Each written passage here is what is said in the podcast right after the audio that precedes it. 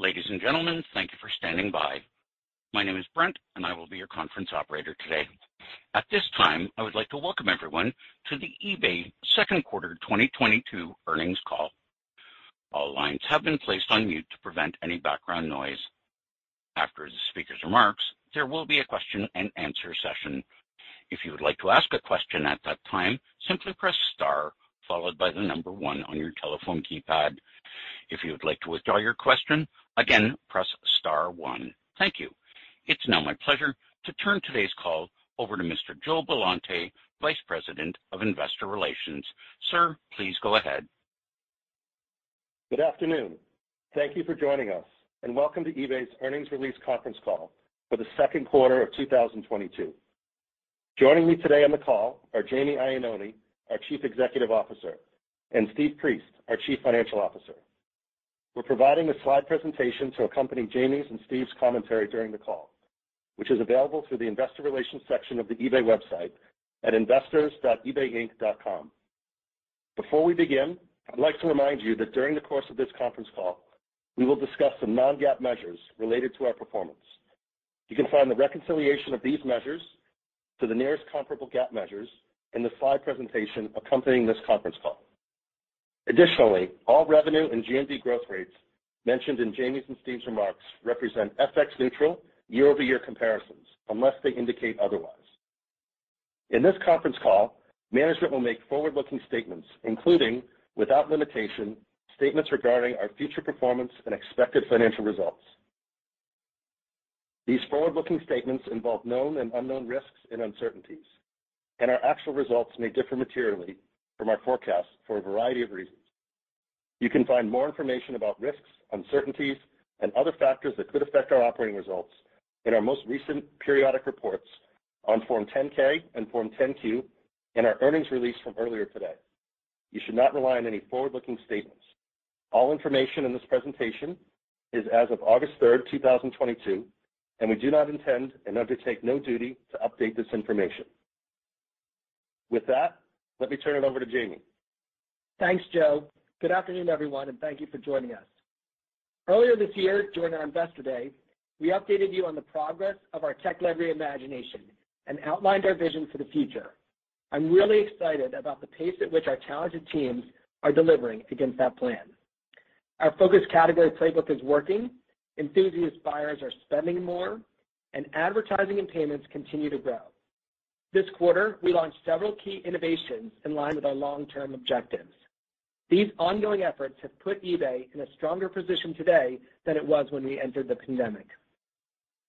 I'm pleased to say that during the second quarter, we delivered better-than-expected financial results across the board. We delivered over $18.5 billion in GMV and over $2.4 billion in revenue.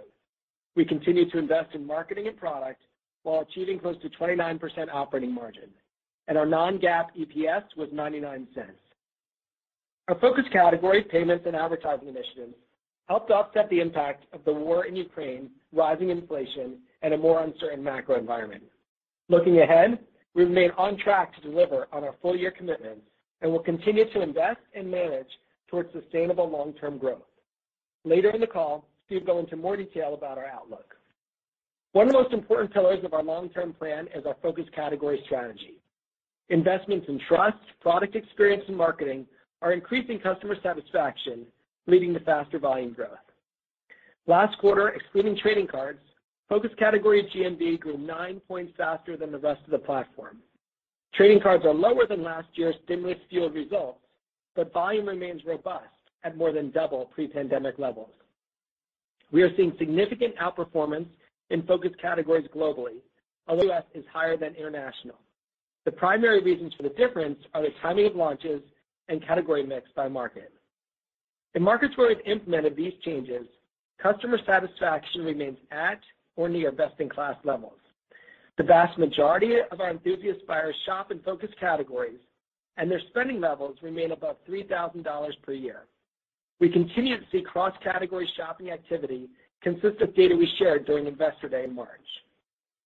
One of our largest focus categories is parts and accessories, which has one of the highest buyer NPS scores on the platform. We know from experience how crucial trust is, and fitment is one of the best pillars of trust. To ensure every buyer finds the perfect part to fit their vehicle, we are enhancing all of the AI that powers search, merchandising, and advertising. In addition, we have rolled out more ways for P&A enthusiasts to discover the wide range of inventory on eBay. In our international markets, we have added over 100,000 fitment-based browse pages last quarter alone. We also expanded our supply of OEM and certified green parts. To drive demand to our huge supply of P&A inventory, we continue to invest in full funnel marketing.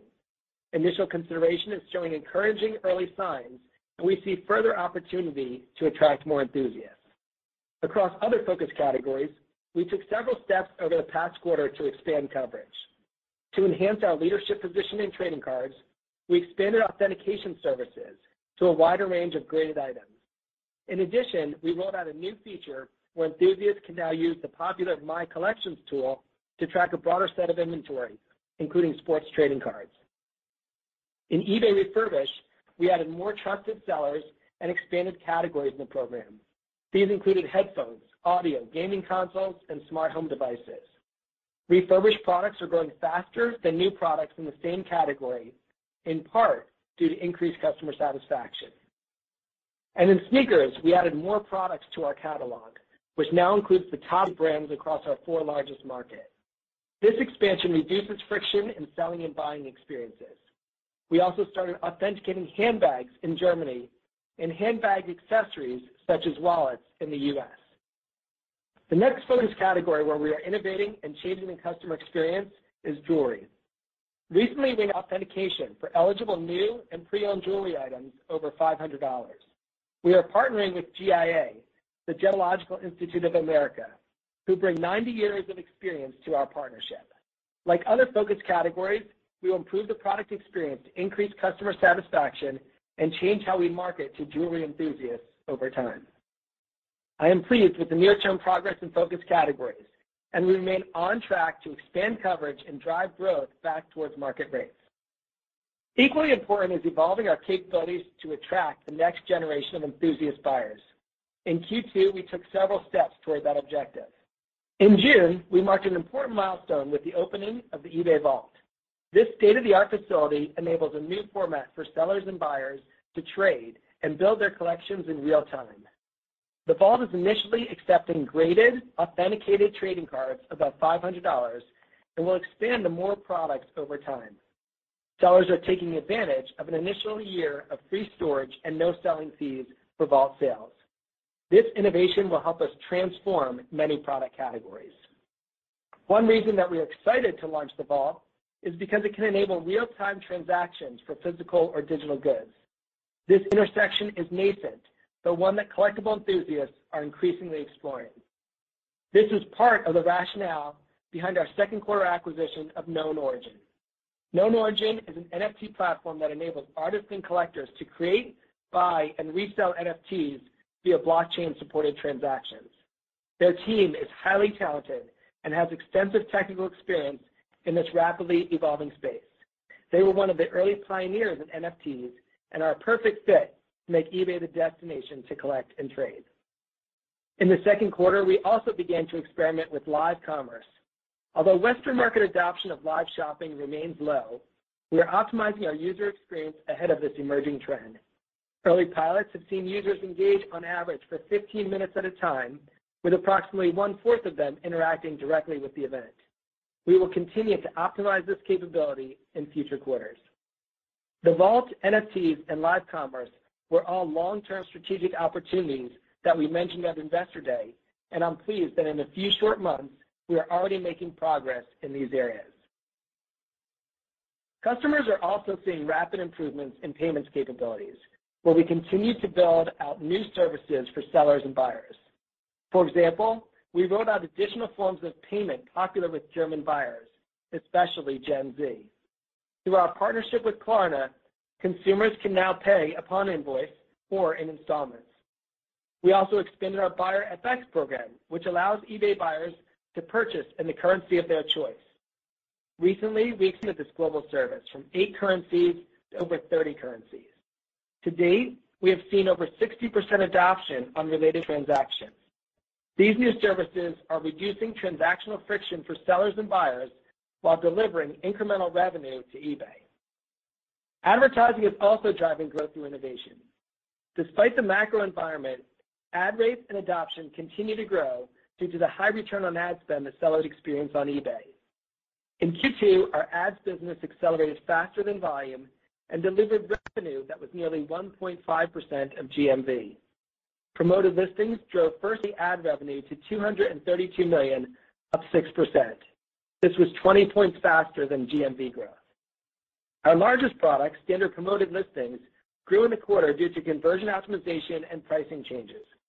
Our three newer advertising products that we launched last year grew almost 30% versus Q1. The largest contributor was Promoted Listings Advanced, which saw increased seller adoption and exposure. Our advertising business remains on track with the long-term goals we outlined at Investor Day, and we anticipate that Promoted Listings will return to double-digit growth in the coming quarters. ESG is a major focus for the eBay team, and during the quarter, we made steady progress on our commitments in this space. Recommerce continues to be a huge volume driver on eBay.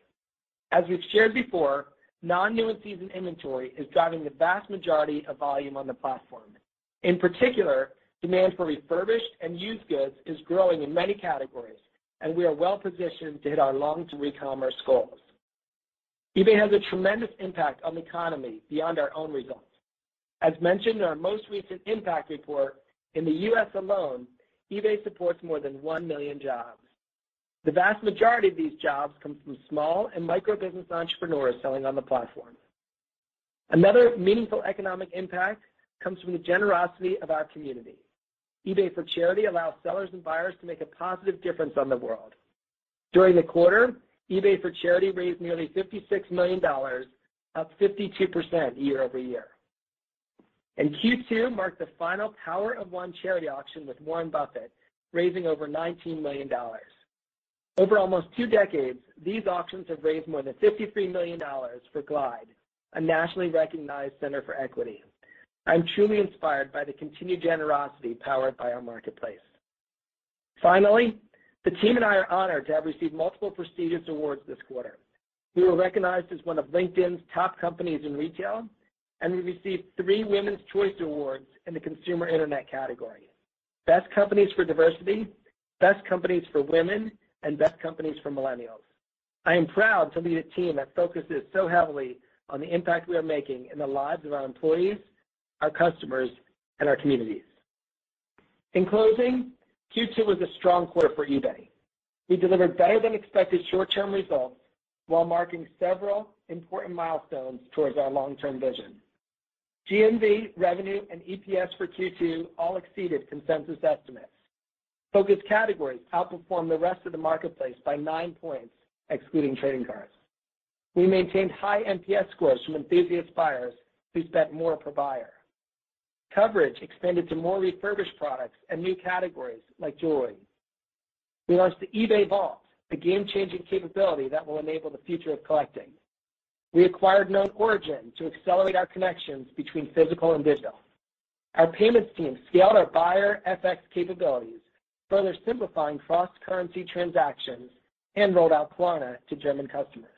Our advertising business accelerated faster than volume, putting Promoted Listings on a trajectory toward double-digit growth in the coming quarters. And eBay for Charity raised nearly $56 million, including a record-breaking Power of One auction with Warren Buffett. Before I hand over to Steve, I want to thank our amazing team, who has continued to work hard innovating an exceptional experience for our customers around the world. They are delivering high-quality products and technologies that are translating into higher NPS scores and driving long-term growth for the company. To our sellers, thank you for continuing to partner with us. Your feedback is extremely valuable and helps us create trusted, reliable, and frictionless experiences. With that, I'll turn the call over to Steve to provide more details on our financial performance. Steve, over to you. Thank you, Jamie, and thank you all for joining us today. I'll begin our discussion with highlights from the second quarter on slide 10 of our earnings presentation. Next, I'll review our key operating and financial metrics in greater detail. Finally, I'll share our outlook for the remainder of the year and add some closing thoughts before we begin Q&A. As usual, my comments will reflect year-over-year comparisons on an FX neutral basis unless I note otherwise. Overall, I'm incredibly proud of our teams for delivering strong results amid some of the most challenging macroeconomic conditions in recent memory. Our Q2 GMV, revenue, and non-GAAP EPS each exceeded expectations and topped the high end of our guidance range. Our second quarter revenue was down 6% to over $2.4 billion, outpacing volume growth by approximately 8 points due to contributions from payments and advertising. Non-GAAP operating margin was 28.7%, down nearly 4 points sequentially due to volume deleverage and the seasonality of marketing spend.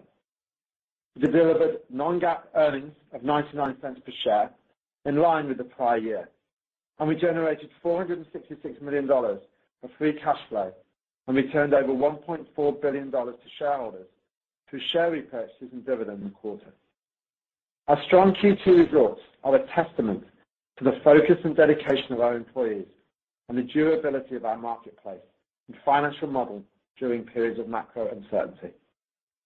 Let's take a closer look at the drivers of our financial performance in Q2. Gross merchandise volume declined 14% as we react to elevated mobility restrictions in 2021. We also contended with a more challenging macro environment this year due to the conflict in Ukraine, ongoing supply chain challenges, and rising inflation across our major markets.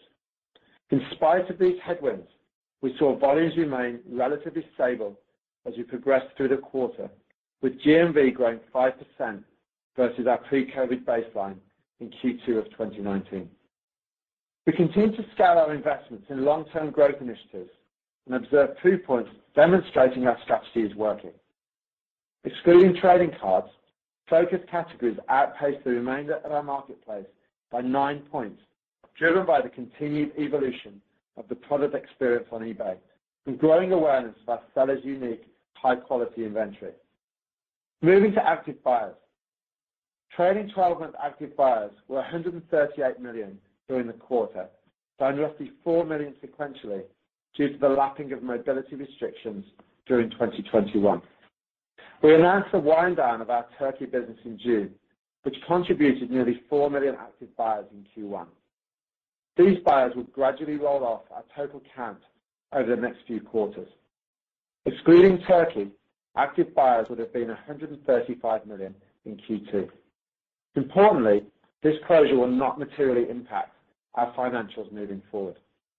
Enthusiast buyers made up approximately 17 million of our active buyers in Q2. As we noted at Investor Day, we expected some movement between the enthusiast and mid-value buyer groups in 2022 due to the lapping of elevated spending from mobility restrictions and stimulus last year. Notably, over 99% of last quarter's enthusiasts continue to be active buyers on eBay. Of those buyers migrating downward, the vast majority remained in our mid-value group, spending between $200 and $800 per year. And importantly, average spend among enthusiast buyers grew sequentially and remains over $3,000 annually, up double digits versus 2019, demonstrating the robust demand among this loyal group of eBay shoppers. Looking at our business on a geographic basis. U.S. GMV grew 15% compared to Q2 of 2019, while international GMV was down 3% over the same time period. The growth differential between our U.S. and international markets was exacerbated by recent macro and geopolitical developments as our European markets have been more meaningfully impacted given their proximity to Ukraine. The U.S. also benefited from stronger economic growth leading up to the Ukraine conflict, while our international markets were more exposed to the supply chain challenges impacting cross-border trade. Encouragingly, our focus categories are outperforming the rest of the marketplace on a global basis, demonstrating that our innovation playbook is working across regions, although the level of outperformance is slightly higher in the U.S. due to the timing of launches and the relative category mix. Turning to revenue. Net revenue in Q2 was over $2.4 billion, down 6% due to the lapping of mobility restrictions last year and the intensity of macro headwinds over the last few months. However, revenue outpaced GMV growth by roughly 8 points due to positive contributions from payments and advertising. As a result, our transaction take rate increased to 12.4% versus 12.1% in Q1. Total advertising revenue grew 4%, while first-party ads grew 6%, outpacing volume by approximately 20 points. This represents an acceleration versus Q1, driven by continued optimization of our standard Promoted Listings product, the growing scale, adoption, and sophistication of our newer ad products, and healthy returns on ad spend across our portfolio. We are extremely pleased with the momentum of our ads business and expect Promoted Listings revenue to return to double-digit growth in the coming quarters. Managed Payments contributed roughly 4 points of revenue growth during the quarter. Payments revenue remained comfortably above a $2 billion run rate despite recent volume pressure, as new services like Buyer and Seller FX have scaled in line with expectations. These new payment services remain on track to achieve the $300 million revenue target we discussed at our Investor Day. Moving to profitability. Our non-GAAP operating margin was approximately 28.7% in Q2, down roughly 4 points sequentially, primarily driven by top-line deleverage and the advancements of our full funnel marketing strategy.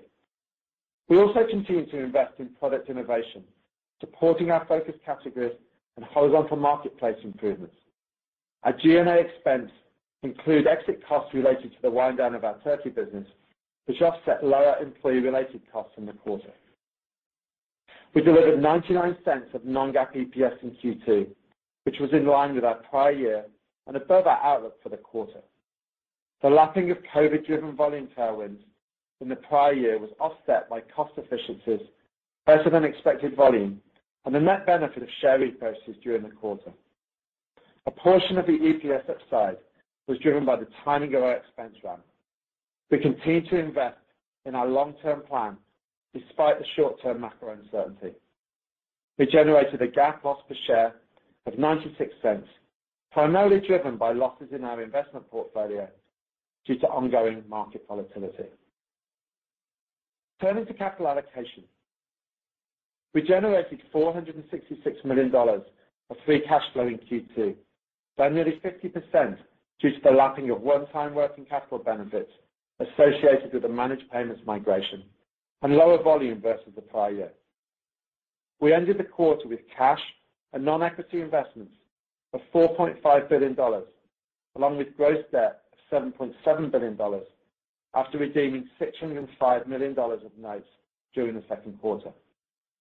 We repurchased $1.3 billion of shares at an average price of approximately $51 during Q2 and have more than $3.4 billion remaining under our current authorization.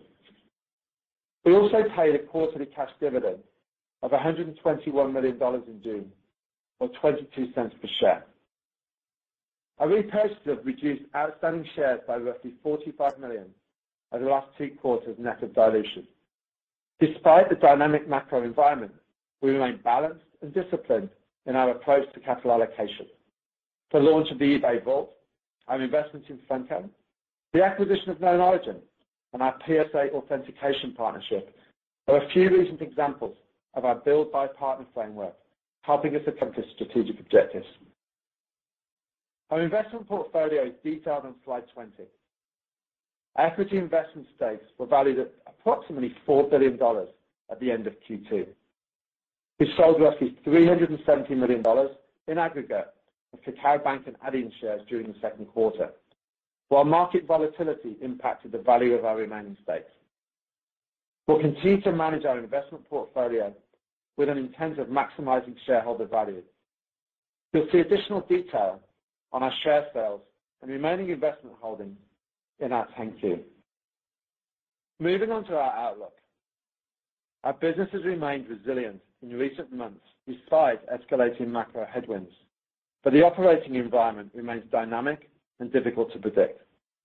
The spread of COVID variants, persistent supply chain issues, elevated inflation, and the impact of rising interest rates will likely weigh on consumer discretionary spend for some time. The duration and severity of the economic impact from the Ukraine war and related sanctions are even more challenging to anticipate. Given our outperformance in Q2 and relatively stable volume trends as we progress through the quarter, we are maintaining our outlook for an FX neutral GMV decline between 12 and 10% for the full year. Where we land in that range will likely be determined by whether the current macro headwinds hold steady, intensify, or subside.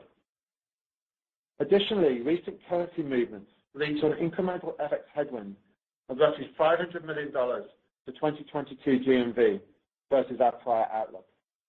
On a spot basis, our guidance translates to full-year GMV between $72.7 billion and $74.7 billion. Our hedging program should help us mitigate the incremental FX impact to revenue, operating income, and EPS. Our revenue outlook for 2022 remains unchanged at between $9.6 billion and $9.9 billion, representing an FX neutral decline of between 6 and 3% or 6-7 points faster than volume growth. We also maintain a non-GAAP operating margin target of between 29 and 30% for the full year. We now expect non-GAAP EPS of between $3.95 and $4.10, raising the low end of our prior range by $0.05. Looking to Q3 guidance, we expect to generate between $17 billion and $17.6 billion of GMV, representing an FX neutral decline of between 9 and 6%. We anticipate revenue between $2.29 billion and $2.37 billion, or a decline of between 5 and 2%. We forecast a non-GAAP operating margin of between 27 and 28% as we continue to invest in our marketing and product experience initiatives to support focus categories and horizontal marketplace innovation. We expect to deliver non-GAAP earnings per share of between $0.89 and $0.95, representing growth of -1% and +6%. In closing, Q2 was a strong quarter for eBay. We exceeded expectations across all key financial metrics despite facing challenging macro headwinds in recent months.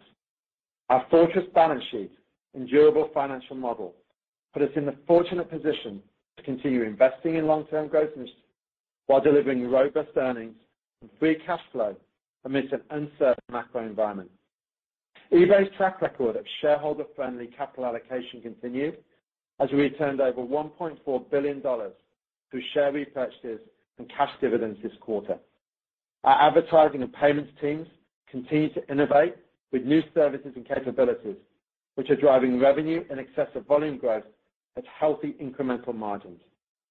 And I'm particularly proud of our team's focus and financial discipline, which has enabled us to remain on track to reach our ambitious impact goals and climate reduction targets during this period of economic uncertainty. Fostering sustainable business practices and enabling equitable, inclusive entrepreneurship have never been more important than they are today. Finally, I want to express my sincere gratitude to our dedicated eBay employees for continuously striving to deliver a better future for our customers, our global community, and our planet. With that, Jamie and I will now take your questions. At this time, I would like to remind everyone, in order to ask a question, press star followed by the number one on your telephone keypad. Your first question is from the line of Ross Sandler with Barclays. Your line is open. Uh, hey, guys. Uh, just maybe start with the macro. I guess this one's for Steve. Uh so your full year GMV growth ex-FX hasn't changed from the last uh, quarterly call, despite what looks like, you know, fairly meaningful deterioration for consumers in Germany and U.K. from what we heard from a lot of other companies. So maybe could you help us with what you saw in terms of linearity throughout 2Q, what you're seeing thus far in 3Q, what you baked into the second half GMV growth? And then a question we often get from folks is how much of your GMV is discretionary versus, you know, what would be considered maybe non-discretionary. Any help with that would be great. Thanks a lot, guys. Hey, good afternoon, Ross. Yeah, I'll take that one. Uh, first of all, I wanted to say how pleased I am Um, with both the results and the execution here at eBay during the second quarter, as uh, I stated in the prepared comments. As you would imagine, as we look to the rest of the year, we've been very thoughtful about the guide and uh, obviously taking account of the current environment. Um, as I think about it, there's three significant considerations um, that we've taken into account and expect to continue throughout the rest of 2022. The first being the impact of the war in Ukraine, um, which has a disproportionate impact uh, on the European business because of the proximity to Ukraine and the pressure on uh, energy prices. Secondly, uh, the supply chain constraints, which are having an impact on our cross-border trade. And again, we expect those to prevail through the rest of the year. And then thirdly, just really thinking about the broader macro um, backdrop, where we're seeing elevated inflation, rising interest rates, which are having associated impacts on consumer discretionary spend that are all putting pressure. Um, as we've considered that, we've put a broader range than we ordinarily would do in the second half of the year to take account of those three uh, significant uh, items. And ultimately, we land within our guidance range will be determined uh, how that macro environment and those macro headwinds Uh, evolve over the second half, whether they hold steady, whether they intensify, or indeed whether they subside. Um, with regards to um, the specific areas such as GMV, we obviously have a very um, global and significant business across the globe. We don't have grocery. Uh, we have no material FMCG. And so um there's a broad base of categories. So I wouldn't point to any specific area um, that would stand out for me. Perhaps, Jamie, you've got anything that you'd like to add? Yeah. I think it's hard to differentiate, you know, discretionary versus non-discretionary. I think if you go back to Investor Day, you'll see that we had five you know, we have five big areas over $10 billion. You know, obviously, when times are tough, people trade down, and that's where kind of our refurb is helping out, et cetera. Um, so hard to kind of pull that out. But I would say, as Steve said, you know, we don't have grocery or material FMCG on site. Thank you. Your next question is from the line of Nikhil Devnani with Bernstein. Your line is open. Hi there. Thanks for taking the question. Um, nice to see the the Q2 margin beat. Can you just talk about um, what got better in the quarter versus your expectations? You know, was there any delay of certain investments that are now taking place in the third quarter, or did you realize incremental efficiency gains there? And then as a second question, um, how are you thinking about focus category growth going forward relative to the rest of the GMV base? Thanks a lot. Hi, Nikhil. I'll pick up the first part, and then Jamie perhaps can pick up the second. With regard to the second quarter, as you would anticipate, um, we continue to lean in in terms of operational efficiencies uh, in the short term, while we do continue to invest for the long term to drive that long-term sustainable growth that we talked about at our investor event back in March. Um, candidly, um, it's really a reflection of timing. Uh, we had expected some incremental ramp of expenditure as we went through those investments in the second quarter. Uh, some of that will ramp in the third quarter, and that's why you've seen us hold uh, our full year margin guidance intact for the full year. Jamie, perhaps you'd like to cover the focus categories question. Yeah. Look, we're pleased with the um, outperformance of focus categories being 9 points above the rest of the business. Uh, importantly, we're continuing to invest. You know, we rolled out jewelry uh this um this quarter with uh, a partnership with GIA uh, for jewelry over $500. We expanded what we're doing in handbags, launching that in Germany, bringing accessories, things like wallets into the U.S., Uh, expanded refurb to additional categories, headphones, audio, gaming consoles, uh, smart home devices. So we're continuing to invest in our focus categories. You know, as I've always said, it's not a one and done. I mean, if you think about the launch of Vault and the incremental authentication that we've launched in collectibles, that was a category we started on uh, as a focus category more than a year ago. So we're gonna continue to innovate both on the existing ones that are there and to launch new ones like we did with jewelry this quarter.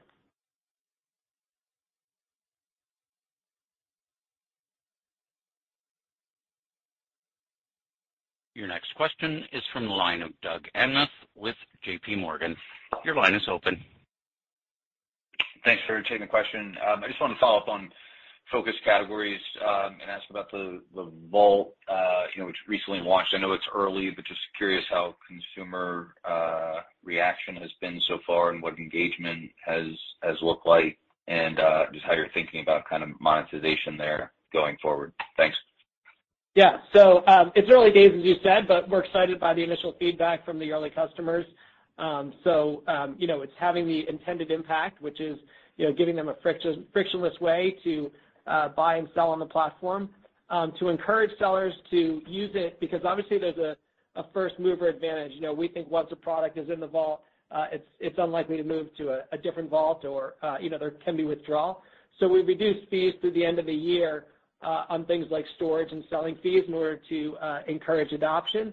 Um and uh and we're kind of right on track with where we thought. We're gonna continue to innovate, add more categories, add more products over time, but a good early start to the program. Thank you. Your next question is from the line of Colin Sebastian with Baird. Your line is open. Thanks. Uh, good afternoon, guys. Uh, good, of course, to see the progress here on the platform. Uh, Jamie, I know you've been asked this before, but just reflecting on the past quarter or last few months, do you think the marketplace is benefiting all from consumers trading down a bit, just given the pressures, you know, on the on the pocketbook right now, sort of that countercyclical benefit? And then um, Steve, you mentioned growing awareness on the platform, and I'm just curious how you're evaluating that. Is there data you're looking at in things like traffic to the site or or other signals that might not yet be showing up in volume and monetization, that we might expect to see, you know, down the line a bit? Thank you. Yeah. So on the first one, on the kind of countercyclical, um, I'm really happy we refocused the strategy towards non-new and season, um, you know, two and a half years ago because it is, you know, we're leaning into opportunities of where the consumer uh, can be and makes the platform more resilient. So we are seeing strength in things like our refurbished category where uh, consumers can trade down. And frankly, just the value of eBay of having non-new and season uh makes makes the platform a little bit more resilient. Uh, over time as well, selling is important in uh, in tough times for consumers because as I've said all along, you know, they've got $4,000 of stuff in the house that they could sell, uh, and they, you know, less than 20% of that is online. So we're we're essentially working to kind of lean into both. On your question on awareness, around our spends, we do look at everything, you know, buyers, traffic, et cetera. But one thing we measure pretty religiously is kind of initial consideration Um, of what we're doing. So what you see us do is shift from doing, you know, a lot of lower funnel to more full funnel marketing. Uh, I think about, you know, us being at the New York uh, Parts Show, uh, what we're doing in collectibles with the MLB All-Star Games. Um, next week you'll see us launch a program in the U.K. with Pimp My Ride, which is really focused on our parts and accessories, and being where enthusiasts are. And what we're really doing there is focusing on, you know, eBay and initial consideration set and really talking about these value propositions that we're building through through focus categories. And and what I'd say is we're excited about the initial results and the early movements in in ICS in the in the campaigns that we're running. Okay. Thank you. Your next question is from the line of Stephen Ju with Credit Suisse. Your line is open. Okay. Thank you. Um so Jamie, you know, trading cards have, you know, obviously received all the investor attention perhaps within collectibles. But, you know, is there anything you can highlight in terms of other potential collectibles categories where you can start bringing, you know, the higher focus and perhaps the Vault offering, you know, maybe stamps or coins or comic books or other things and, you know, what the potential size of those, some of those other categories might be? And I guess secondarily, on KnownOrigin, I guess, you know, granted this is definitely one for the mid to longer term, but, you know, it's our understanding that there have been platforms out there that allow for, you know, trading of digital goods, you know, primarily probably more with, you know, video game and in-game items. Um and those have been in existence for some time, and this seems to have been an area where eBay has really never felt the need to participate. So why is now the right time to enter uh, this vertical? Thanks.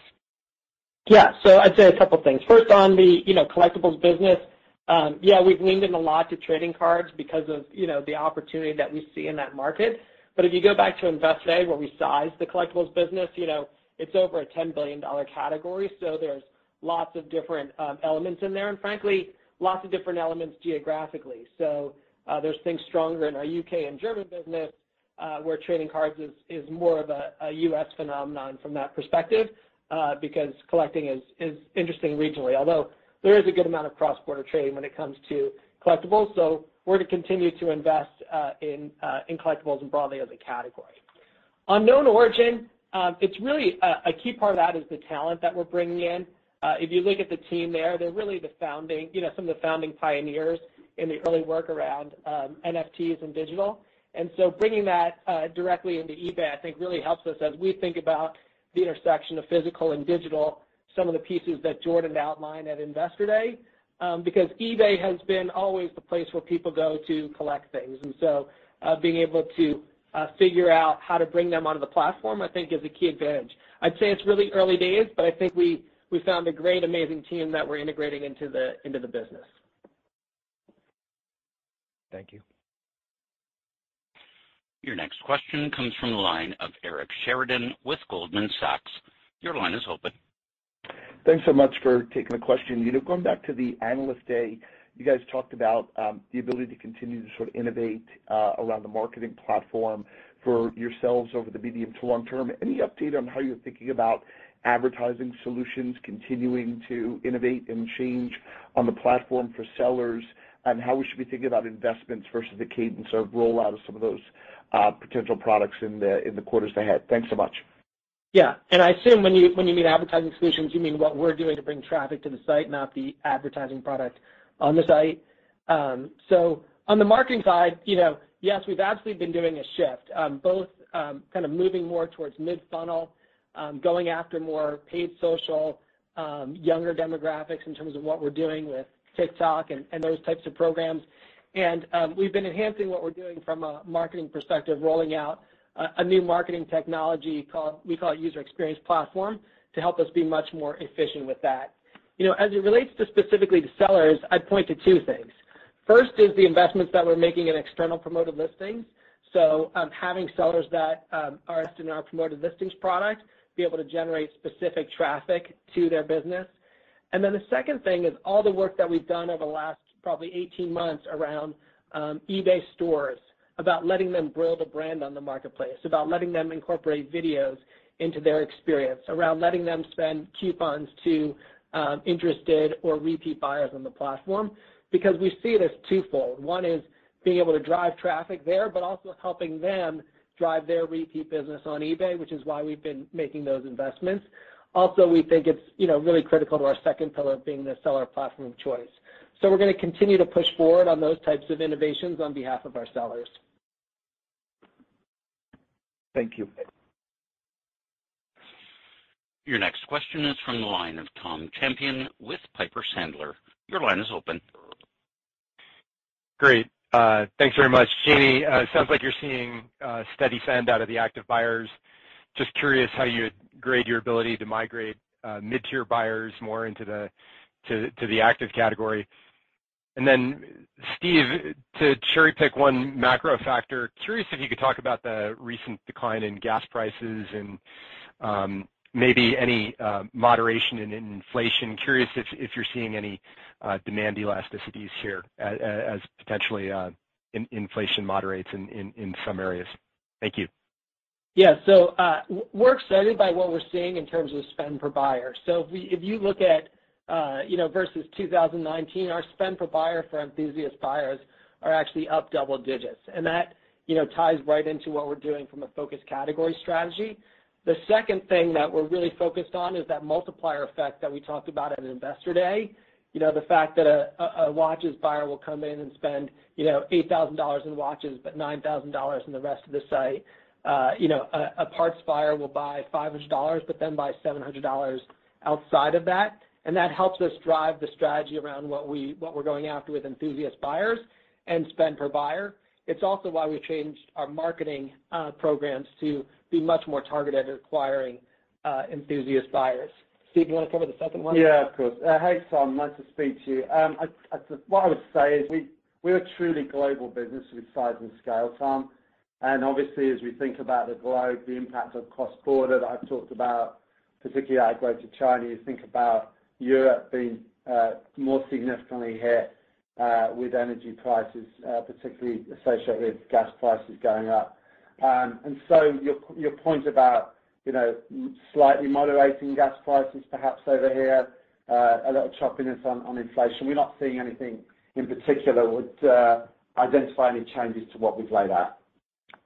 Yeah. I'd just add that, you know, when I talk to our um, eBayers in Germany and U.K., you know, they get their gas bills, you know, twice a year, in some cases once a year. And you know, uh, definitely, you know, there's the impact there of that. And I think that's part of why we see a bigger impact on our European business than we and our international business than we do in the Americas. Thank you. Yep. Thanks, Tom. Your next question is from the line of Lauren Schenk with Morgan Stanley. Your line is open. Great. Thanks. I just wanted to ask about the marketing spend in the quarter. It was sort of higher than I think we were all expecting. Um, just how do I marry that with maybe the weaker than expected customer uh, net adds as well, and then how you're thinking about marketing spend more broadly in the back half of the year? Um, is that somewhere that you would pull back if the macro does deteriorate further? Thanks. Hey, Lauren, I'll pick that one up. It's really a function of seasonality when you sort of look at where we are. And um, I think I'd bifurcate the two. One is the marketing spend, which is a function of seasons by quarter. And then secondly, when I think about buyers, it's a trailing 12-month metric. Um, obviously, we're lapping through the pandemic from last year. We're dealing with a sort of greater macro environment. Uh, so I would bifurcate the two issues. And so there's nothing specific that I'd point to uh, in terms of the linkage between the two areas.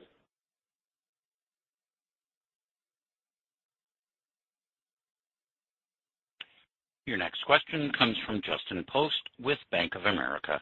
Your line is open. Great. Thank you. Um, you know, the revenues are definitely four points better than GMV in the Q3 guidance. How do you think about that differential as payments ramps up towards 100%? And can you maintain a nice differential there looking forward after 3Q? And then the second question, just hedging looks like it's helping a little bit this year. Um, how much is it helping? It might be in some disclosure I didn't see. And is that gonna be helpful in 2023, or is there a timeframe that we should be thinking about hedging helping you? Thank you. Hi, Justin. Um, I'll pick those up. So um I'm really pleased with the levels of execution that we're seeing both in terms of our ads business and payments business. And so as Jamie uh, alluded to in his prepared comments, we're seeing a 20% delta between advertising and volume uh, in the second quarter. And the payments team are doing a tremendous job executing items like Buyer FX, um, additional forms of payments that continue to add uh, potential for the revenue side to eBay. We are sort of lapping through um, as we're coming off the back of the payments migration uh, that was completed in quarter four last year. So we are seeing some of the upside around that. Um but if I reflect on the second quarter, we had about an 8-point delta between GMV and revenue, uh, pretty much split evenly between advertising and payments. A little bit more pressure going forward as we lap through that dynamic. With regards to uh, your questions around hedging, the team do a very nice job at obviously hedging uh, OI and EPS. Our GMV obviously is unhedged, and we are seeing uh, pressure because of the strength of the dollar versus sterling and euro over recent months. And that's why you're seeing implied $500 million impact on our GMV guide at a spot rate as we've gone forward. Um but the teams diligently work at hedging uh, OI and EPS as we go forward. Uh, and we go quarter by quarter, year by year, and make sure that we get the uh, the balance right as we do that. Great. Thank you. Your next question is from the line of Deepak Mathivanan with Wolfe Research. Your line is open. Great. Thanks. This is uh, Zach on for Deepak. Um just curious on on your ad business, you know, saw some, you know, re-acceleration in the quarter. Just curious for an update on some of these newer product initiatives, you know, Express and Advanced. Um Kinda can you just give us an update there in terms of adoption? Um is this kind of a key driver of the re-acceleration, or is it just still kind of, you know, broader adoption of the standard Promoted listing product? Second, on the kind of monetization of some of your investments, Um just curious for how you're thinking about the Adevinta stake here. Um you know, we've been kind of monetizing some of the other assets over the past couple quarters. I know a good chunk of it's kinda locked up until end of next year, but just kinda any updated thoughts and philosophy around Adevinta specifically. Thanks.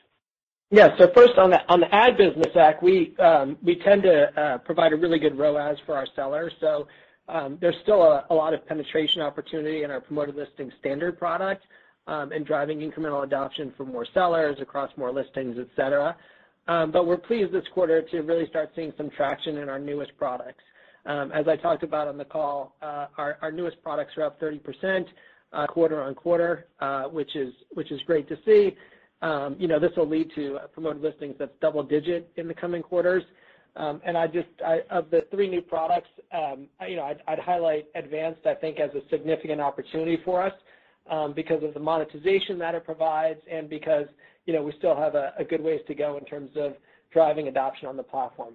I'd just say it's a continual dial and crank uh, in terms of optimizing the buyer experience, the tools that we have, um, and the algorithms to make sure that we're not degrading the buyer experience, we're enhancing it, um, and continuing to provide a uh, return on ad sellers. But I'm happy to see the 1.5% penetration we got to this quarter, and like I said, the future quarters should allow us to drive double-digit growth. Steve, do you wanna take the second one on? Absolutely. So um we continue to be very balanced and thoughtful about Uh, capital allocation. We've got a long track record of creating and maximizing long-term shareholder value as we've gone through that. Uh, as you're probably aware, in the second quarter, we divested uh, some of our holdings in Adyen and Kakao. Specifically with regards to your question around Adevinta, we have 33% stake. Indeed, 25% of that is tied up until later in 2023.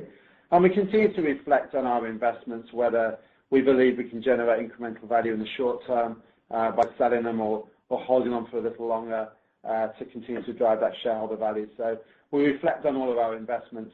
We'll be very diligent about how we think about it to ultimately drive long-term shareholder returns. Great. Thank you. Your next question comes from the line of John Blackledge with Cowen. Your line is open. Uh, great. Uh, thanks. Uh, two questions. First, on eBay Live, could you kind of discuss the early learnings, engagement, and how we should think about this program ramping as we head towards the fourth quarter and the holiday season? And then secondly, a follow-up on on advertising. You've mentioned, um, you know, Promoted Listings re-accelerating to 10%+ plus growth. Uh any any update there on timing for for when it gets back to double digits? Thank you. Yeah. So on eBay Live or our live shopping pilots, I would say it's early, uh, John. We're kind of in the test phase of that. Um and it's really about learning uh, about how eBay engages, uh, the best way to get customers engaged. I would say from our early tests that we're excited by what we saw, both in terms of, you know, the time people were engaged. To engage 15 minutes in a video, especially with today's attention span of consumers, um, and the interaction. You know, we had a quarter of people, like, interacting with the experience. So we feel really good about, you know, what it can be. Um, as you've seen from a macro standpoint, it's had a lot more traction uh, in the Asia region than it has here. It's still much more of a nascent technology, uh, but fits in well with some of the categories like some of the other pilots that we have. So I'd just say very early testing and learning at this stage. Um, on advertising, you know, what we've talked about is, you know, getting to a double-digit growth in the coming quarters, Uh, and we feel comfortable about our plans to do that really on the strength of our core product and standard and on the growth that we're seeing out of our out of our new products. Thank you. Thank you. Your next question is from the line of Lee Horowitz with Deutsche Bank. Your line is open. Great. Uh, thanks for the questions. Um, you guys laid out, uh, I think some helpful and ambitious long-term targets for GMV growth at your Analyst Day. Um, I guess, how do you think about how the current macro environment impacts the timing by which you guys look to achieve these goals? And then maybe on uh, parts and accessories specifically, um, can you provide any update on how the playbook is rolling out across this category? Have you started to Uh, see the return on investment whereby you're getting accelerated growth across these categories given what you've done over the last couple quarters in parts and accessories? Thanks so much. Hi, Lee. I'll take the uh, uh, longer term plan question. Um, we obviously updated the markets at our Investor Day back in March, and our long-term guidance remains unchanged. We are continuing to execute, whether it's through the focus category playbook, ads, payments, building broader trust on the platform, uh, and driving CSAT. So I'm really pleased uh, what we've been seeing quarter after quarter and the levels of execution that we're seeing with the team. Undoubtedly, um, we are navigating uh, a particularly challenging macro environment, which we believe is transitory. And so the way that we think about this is the duration and the severity of the current macro environment will really point to the timing of the medium-term proportion in GMV. Uh, but we continue to be very aligned uh, and confident about the long-term trajectory that we laid out uh, on our Investor Day. Specifically to do with um, parts and accessories, Jamie? Yeah. We're really we're really pleased with what we're seeing in terms of the rollouts on parts and accessories. I'd say both from a um, marketing standpoint, so um, we're getting aggressive in our key markets about driving an initial consideration set. I talked earlier about, you know, some of the stuff we're doing with sponsorship of Pimp My Ride. We did the same thing with eBay Auto Parts Show in New York. You know, those types of things led to, you know, 3 billion media impressions for us from that standpoint. And as I talked about really going after that enthusiast, leaning into things like, um, you know, I was just out in our European markets, and there, you know, certified green parts are incredibly important, and we continue to add more of that supply onto the marketplace. And then secondarily, I'd just, you know, say on the product side, Uh, improvements in fitment, improvements in the organization of the inventory and the collaboration is important. We enhance some of the AI that powers our search and our merchandising and our advertising, really around this idea of fitment and how to make sure that we have 100% trust in the fitment on the product. So we're excited about what we're seeing and the results, the movement that we're seeing in initial consideration set, uh, and and we're not gonna be done. This is gonna be a category that we're gonna continue to innovate on quarter after quarter. Great. Thanks so much. Operator, we've got time for one more, please. Your final question comes from the line of Richard Kramer with Arete Research. Your line is open.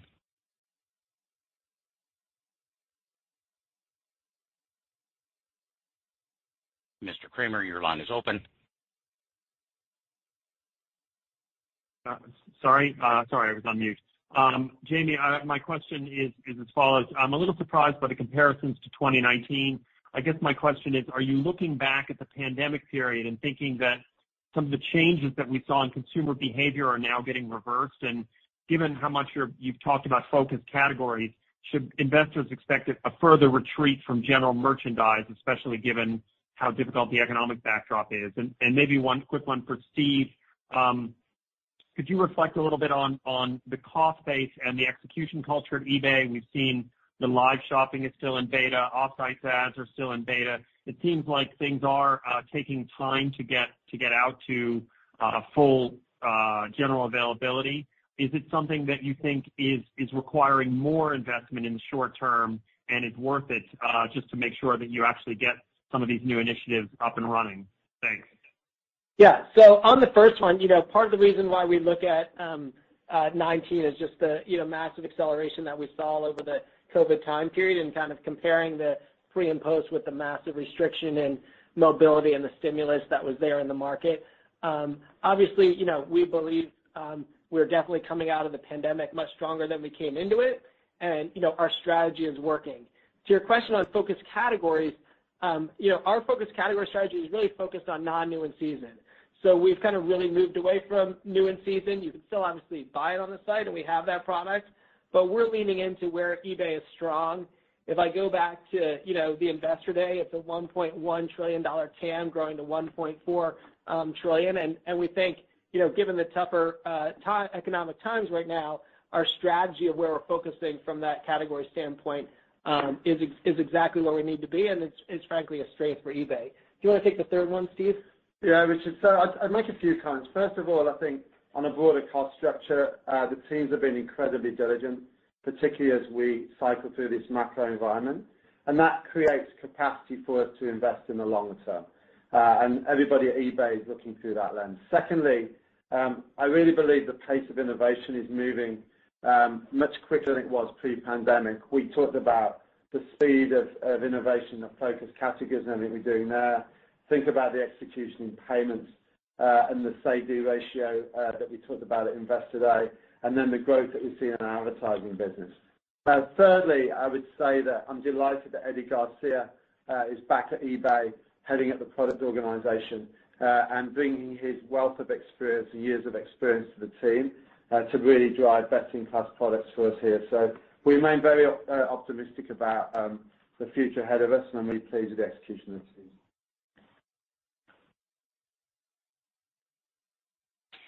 Ladies and gentlemen, thank you for participating. This concludes today's conference call. You may now disconnect.